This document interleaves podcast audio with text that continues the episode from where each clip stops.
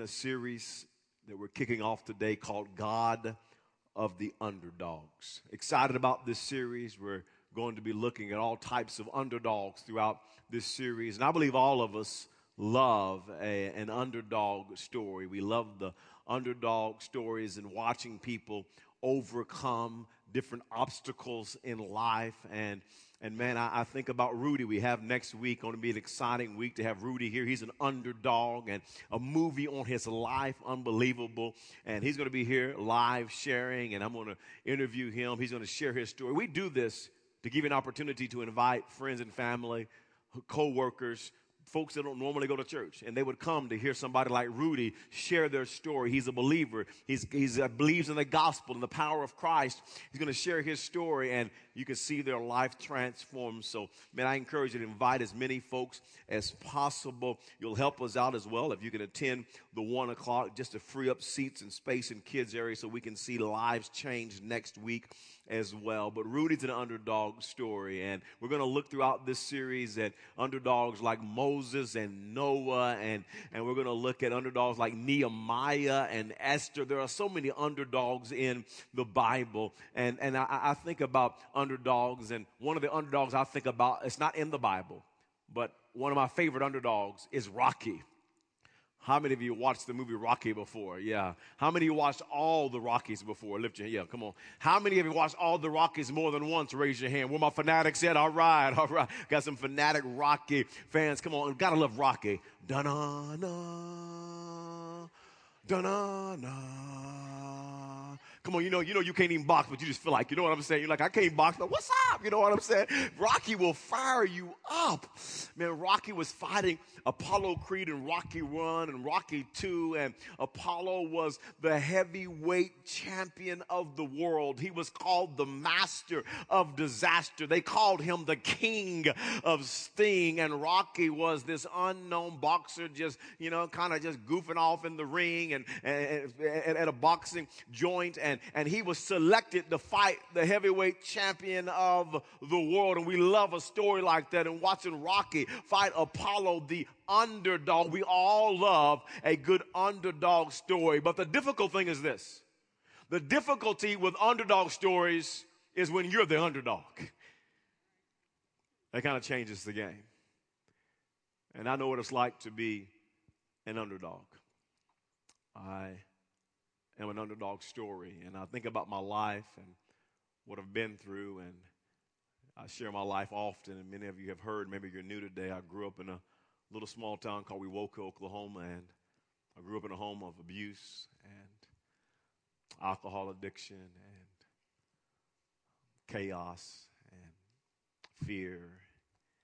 And I'll never forget my mom and dad when they split up my junior year in high school and the pain and the tears and the confusion and the, and the loneliness. I'll never forget just being broken and wonder if I could really make it in life. And that's just the truth. I really wondered if I could, if I could make it. I, I went off to college my freshman year in the state of Arkansas on a football scholarship.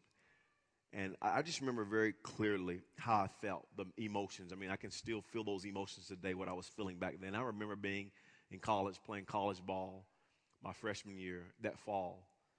And I remember thinking, man, I'm going to go back home. I can't do this. What am I, what am I thinking? I'm, I'm in college, I'm out of state, and I got a scholarship, but I can't do this. And I, I was ready to go back home. And I remember going back on a Friday night. I think, I think there was a bye week or something. I was home on a Friday night, and, and Wewoka high school football game. And I thought, man, this is home. I need to come back. I can't go get my education. I can't do that whole college thing. I'm going to just go. And there was a job I had in high school at, at Moore's IGA, and I, I sacked groceries and pushed them to people's car. And I thought, I'm just going to go back and sack groceries, hang out. Everybody knows me in this town. Everybody loves me. I can't do this whole college thing. And I just felt like an underdog. I felt like I could I couldn't make it. And I was this close. I was this close to giving up on my dream of playing ball and getting my education. And my, my, my thinking was so small and so limited because I just felt like an underdog. And you know, the truth of the matter is this most of you have been an underdog. Some of you are an underdog right now, and, and you think about your life and you're like, I'm an underdog. And perhaps you're an underdog because your life has been filled with heartache and pain and, and you just feel like an underdog. Maybe you grew up in a home of dysfunction or, or perhaps you're, you're in a home of dysfunction now and you just feel like an underdog. Perhaps you grew up in poverty or, or maybe you're in poverty now and you just feel like an underdog. Maybe it's at your workplace and, and your department is the one that's underfunded or your department is the one that's understaffed and you're, you're expected to produce all of these results with, with less finances and less and less staff and you just feel like an underdog. Maybe it's, it's you dropped out of high school. Or maybe you were in college and you, and you left college and you didn't get your degree and you feel like an underdog. Maybe you made a huge mistake in life and it set you back big time. And you look at that setback, that mistake, and you just feel like an underdog. Maybe you were fired from a job and you feel like an underdog. The reality is, we've all, I believe we've all been an underdog. And what I want to do today is I want to look at a story in the Bible. Let me tell you something about the Bible. The Bible is the inspired word of God, and it's a book filled with underdog stories. There's one underdog story after another in the Bible. And I want us to study a guy in the Old Testament, and his name was Gideon. If you have a Bible with you or perhaps a smartphone and have a Bible app on your phone, look with me in Judges chapter 6. I'm going to spend the vast majority of my time teaching you today from Judges 6 and Judges chapter 7. But let's begin in Judges chapter 6 and pick up reading in verse number 1. It says, The Israelites did evil in the eyes of the Lord. And for seven years he gave them, he gave them into the hands of the Midianites. Now, if you're not familiar with this story, let me kind of give you some background here. The Israelites, they were God's people. In the Old Testament, they were known as God's people, and, and Israel had been in slavery for over 400 years to the nation of Egypt. And God brought Israel out of captivity, and he used an underdog named Moses. And Moses, Moses brought God's people out, and the Bible says they were now free and the Israelites had settled into some land. They got their own land. They're planting crops and living and building houses. Life is good. And the Bible says that Israel did evil in the eyes of the Lord. Israel started to disobey God and they found themselves in slavery again to a group of people called the Midianites. And the Midianites treated Israel horribly. They ransacked their homes. They they, they, they destroyed their crops. They took their animals from them, and literally the Israelite people were, were going hungry. They, they were starving. And the Bible says this in Judges chapter 6, in verse number 6. It said, Midian so impoverished the Israelites that they cried out to the Lord for help. Israel was sick of this bondage they were in, and the scripture says they cried out for help. Lord, help us. Don't miss this. Whenever God wants to accomplish something on the earth, here's the way God always does it. Here it goes. Point number one God always chooses people. He always chooses people. I want you to notice this in Judges chapter 6 and verse number 12. It says, When the angel of the Lord appeared to Gideon, he said, The Lord is with you mighty warrior. Verse 14 says, The Lord turned to him, to Gideon, and said, Go in the strength you have and save Israel out of Midian's hand. Am I not sending you? You see, when the people of Israel cried out to God because they were in bondage, you know what God did? God chose a person, and his name was Gideon, and he used him to deliver his people. Listen, whenever God wants to do something in a group of people, whenever God wants to do something in a city, whenever God wants to do something in a state, whenever God wants to do something in a nation, whenever God wants to do something in our world, whenever God wants to do something at a workplace, whenever God wants to do something in a family, whenever God wants to do something in a school, whenever God wants to do something in a university, God always chooses people. He always chooses a person to accomplish his purpose. You know what I believe today? I believe with all of my heart that God is choosing you to make a difference. He's choosing you. I believe right now with all of my heart, God is stirring some of you right now. He's stirring your hearts to make a difference for a group of people. For some of you, God's stirring your heart to make a difference in perhaps this after school program and, and tutoring kids and helping them get their education and, and, and to learn and how to read and write and arithmetic. And God is stirring you right now. For some of you, God is stirring you perhaps to help a, a struggling single mom and to be there and, and to be a lifeline for her. Or perhaps it's a, it's, a, it's a young boy or young girl who doesn't have a father figure in her life and God is stirring you about being a father figure, about being a role model for, for that child. Man, perhaps God is stirring you about your workplace and about the department that's underfunded, about, about, about being understaffed in your department. God is stirring you. You look at it and it looks chaotic. And how are we going to ever get out of this in our workplace? And God is stirring you with some ideas about how to make a difference in that department. God is stirring you with some ideas for our city about making a difference in helping and hurting, hurting people. God is stirring you perhaps for your school right now, for your university that you attend. He's stirring you about making a difference because whenever God wants to do something in this world, He always chooses a person. And Israel is in bondage and they're in slavery and they cry out to God, Lord, help. And God reached down from heaven and He chose a man named Gideon. There's a second thing that I want you to see. First of all, God always chooses people. Number two is this God chooses and uses underdogs. He chooses and uses underdogs. Notice this in the story of Gideon. Let's pick back up in verse number 12 in Judges 6. It says, When the angel of the Lord appeared to Gideon, he said, The Lord is with you, mighty warrior. And God sees Gideon as a mighty warrior. But notice Gideon's response in verse 13. He says, Pardon me, Lord. I like that. Gideon gets all proper with the Lord. Pardon me, Lord. And it's real funny if you know the story. He goes, Pardon me, Lord.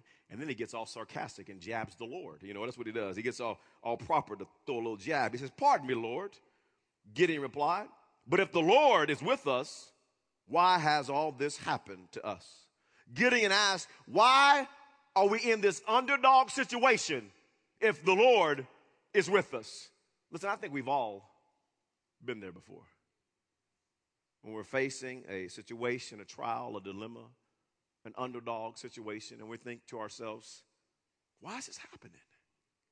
What, what's going on? Why am I going through this? Why all of this pain? Why are all these bad things happening?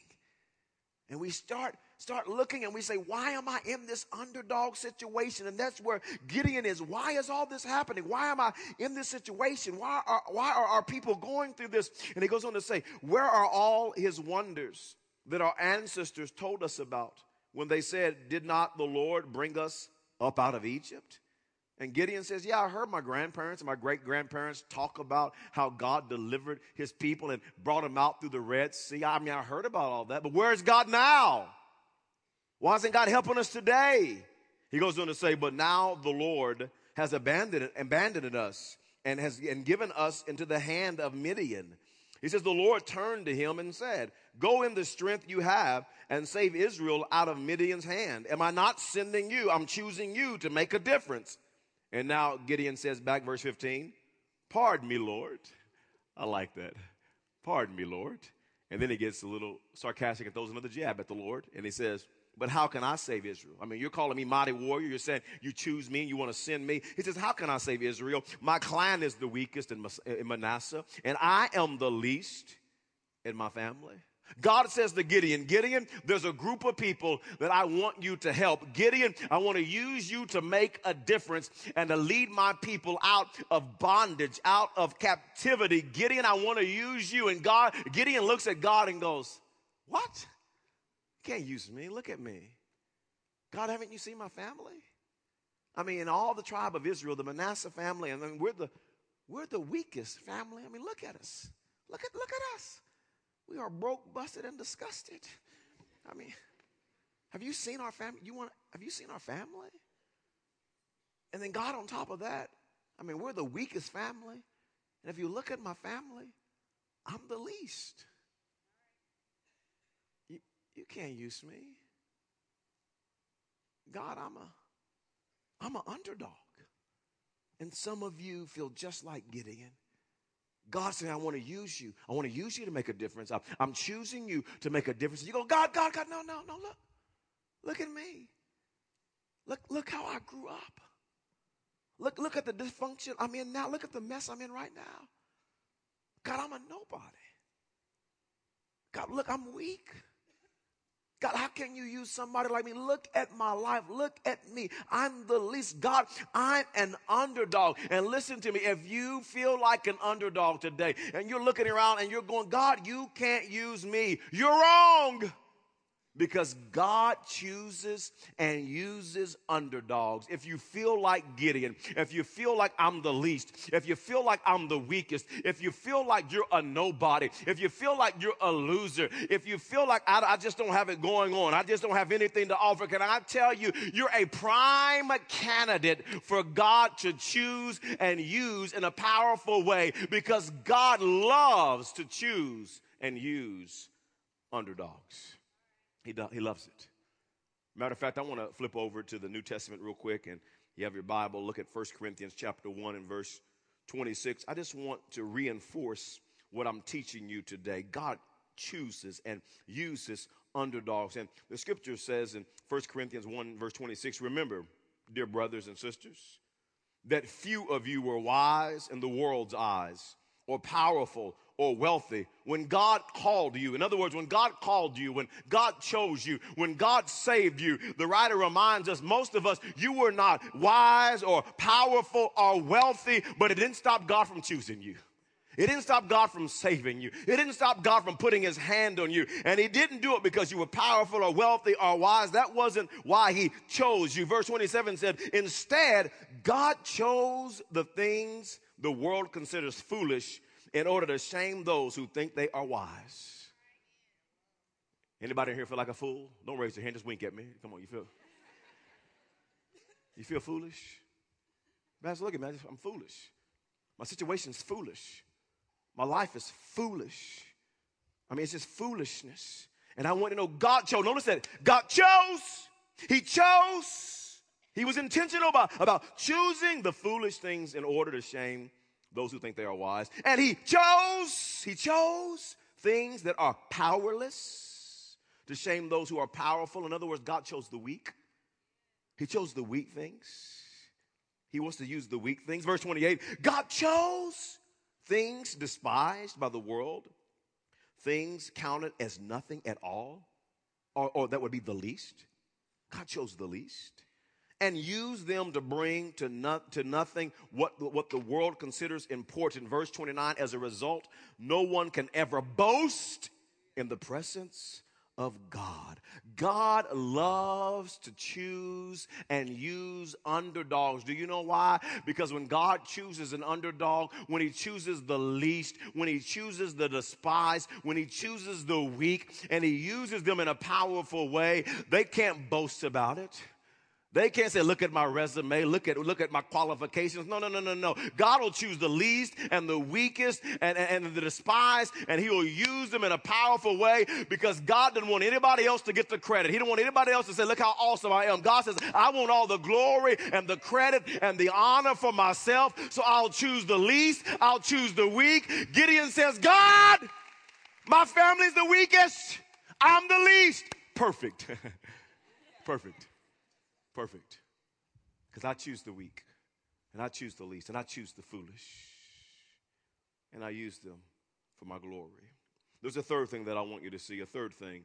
We're looking at underdogs, Gideon the underdog. Number three, God loves when the odds are stacked against us. Now I'm going to mess up some of your theology right here. But can I tell you, and sometimes God will stack the deck against us himself. Sometimes God will stack the odds against us so he can get the glory. Let me show this to you. That's exactly what happened to Gideon. God loves when the odds are stacked against us. Judges chapter 7, verse number 2 says this The Lord said to Gideon, You have too many men. I cannot deliver Midian into their hands. Now, in this story, Gideon had 32,000 soldiers and he was going to battle against the Midianite army, and Midianite army had 135,000 soldiers.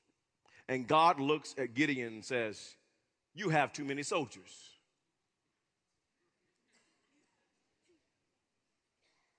God, I got 32,000. I was thinking about going to get some more tomorrow. What? I got too many. What do you, what do you mean?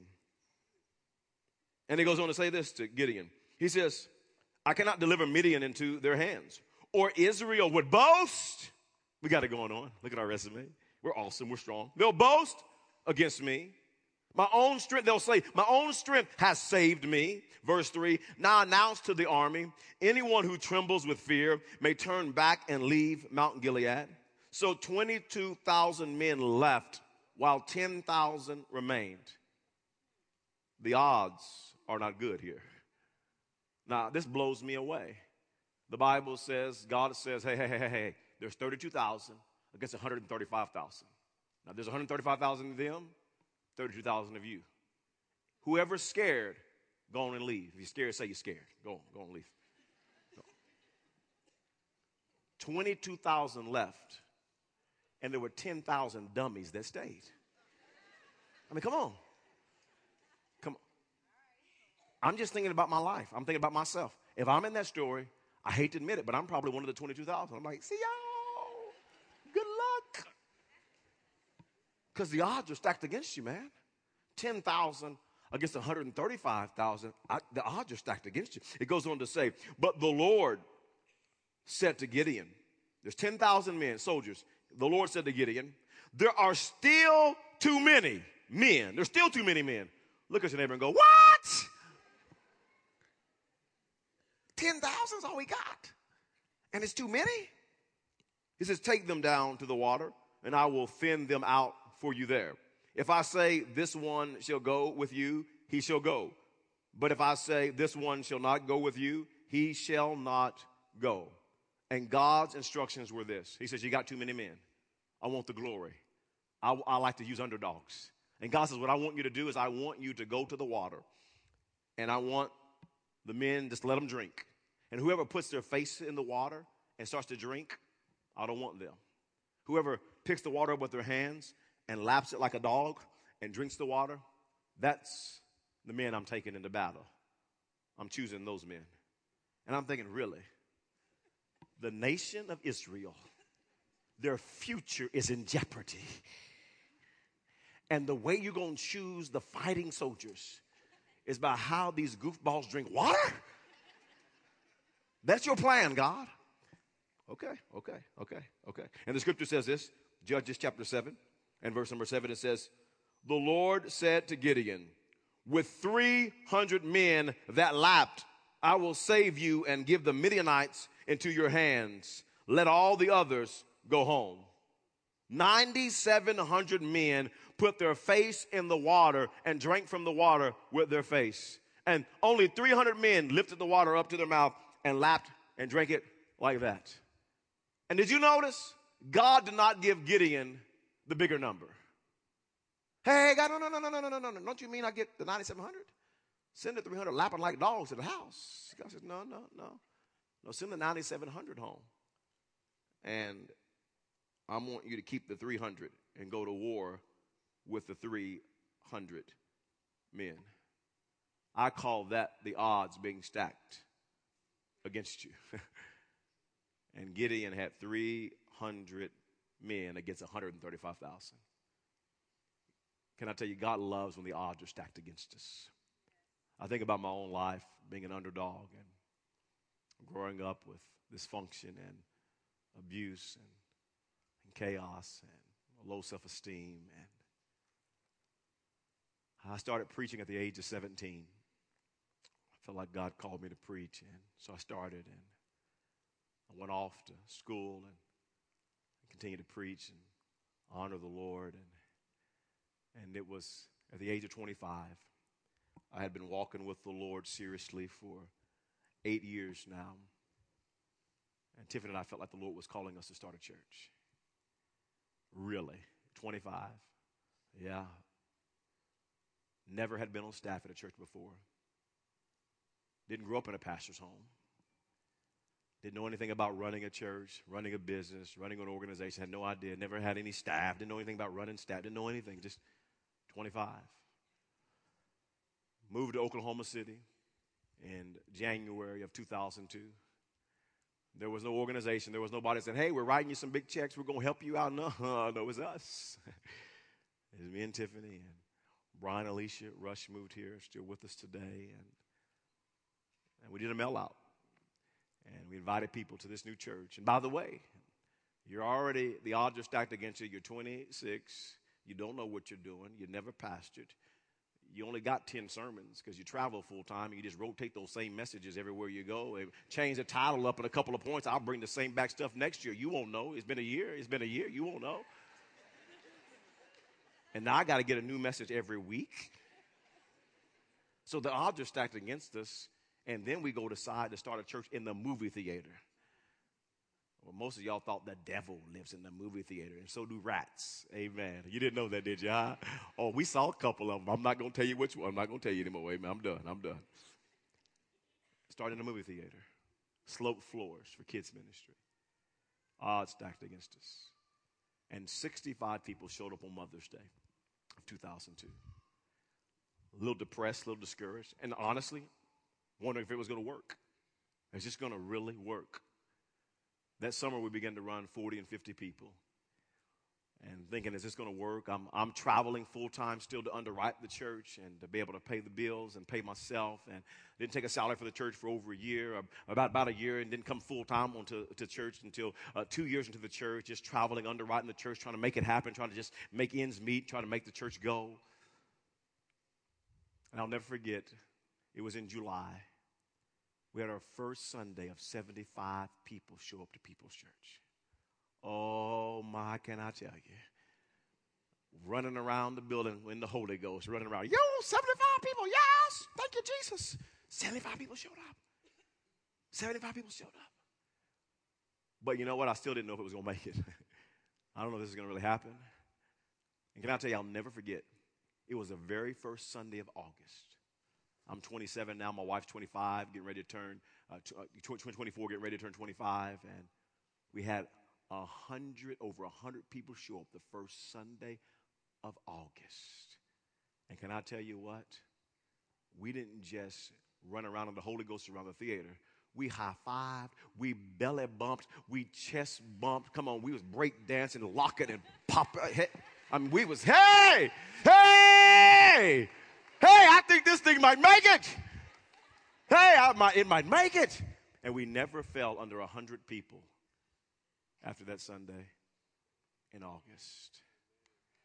You see, God has a way, God has a way of taking somebody not qualified, no experience, broken, abused, little country boy from Wewoka hauling hay, and taking somebody who's an underdog and putting his hand on their life. And said, Nobody's gonna get the credit for this. Nobody's gonna get the glory for this but me. And can I tell you, God loves to choose and use underdogs. I'm talking to some right now that don't feel qualified, that don't have the credentials, wondering, can you do it? And I'm telling you, Gideon! I know you feel like the least. I know you feel like the weakest, but I love to use and choose underdogs for my glory. There's a fourth thing I want you to see today, a fourth thing, underdogs. I'm talking to some underdogs today. Number four is this God always asks, asks us to trust and obey his uncommon logic. Trust and obey his uncommon logic. I want you to notice this in Judges chapter 7 and verse number 8. It says, So Gideon sent the rest of the Israelites home, but kept the 300. In other words, Gideon actually trusted and obeyed God and he sent the 9,700 home. He goes on to say, Who took over the provisions and trumpets of the others. Now the camp of Midian lay below him in the valley. Now get the picture here 300 soldiers versus 135,000. How many of you know that's not logical? That doesn't make sense. That is flat out ridiculous. But Gideon trusts and obeys God's uncommon logic. But the story gets even more ridiculous. Check this out in Judges chapter 7 and verse 16. It says this Dividing the 300 men into three companies, he placed trumpets and empty jars in their hands, in the hands of all of them, with torches inside. Now, this really doesn't make any sense at all. There's 300 soldiers, just 300, against 135,000. And God says, Leave your weapons, leave your knives, leave your spears, leave your bazookas, leave your machine guns. And here's what I want you to take in the battle God says, I want you to take a jar. Yeah, yeah. Get your, get your peanut butter jars and clean them out. Take your jar. He says, take a torch, put it inside, take a flashlight, and, and then I want you to take a trumpet and go on down there and fight 135,000 men. Hello.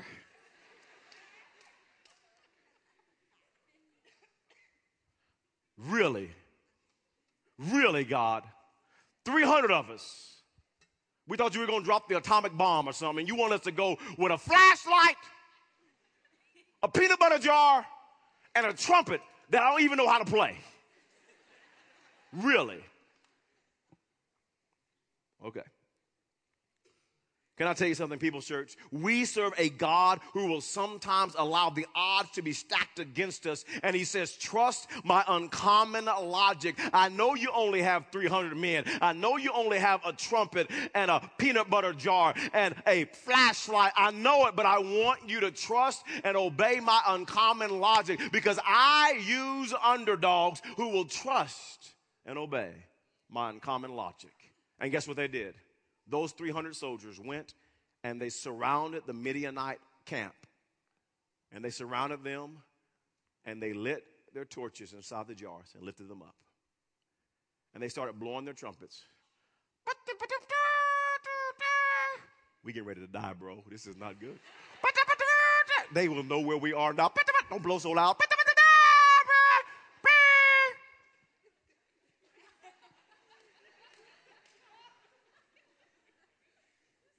And the Bible says that the Midianite army looked up and they saw they were, they were surrounded it was only 300 soldiers, but they thought there's got to be more. And God sent the, the Midianite army into confusion. And the scripture says they began to turn on each other. And the Midianite army began to fight against one another and destroy each other. And that day, with 300 soldiers and, a, and some peanut butter jars and some trumpets and a flashlight, God gave them the victory because they trusted his uncommon logic.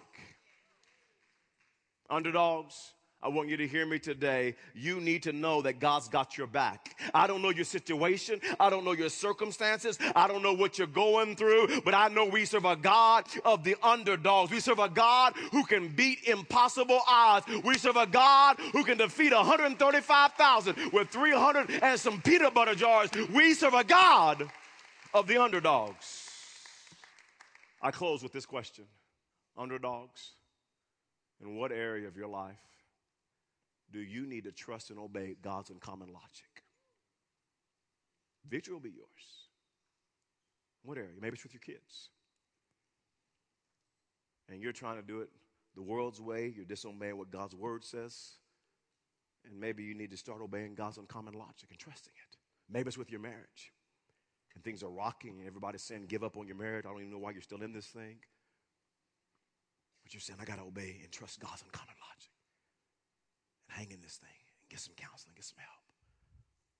Maybe it's with your career and things don't look real promising and things don't look real good. And you started a business and the business is not doing what you thought it would do. And, and you're thinking, man, I just might as well give up. I might as well just quit. I might as well throw in the towel. But you have to trust. And you're thinking, man, I sense the Holy Spirit. I sense the Lord. Trust his uncommon logic. Maybe it's with your finances, and, and in your finances, you're thinking, man, I'm just going to do my own thing, and things are getting tight. You know, I, I don't know about all this, and, and you know, I just got to hoard, hoard, hoard, and yet you got to trust in common, God's uncommon logic and tithe, and return the tithe, and give generosity, but yet people want to trust their own wisdom instead of God's uncommon logic. What area of your life, underdog, weak, the least, do you need to trust? God's uncommon logic and obey it so that God can take an underdog and use them where only He gets the glory. He's a God of the underdog.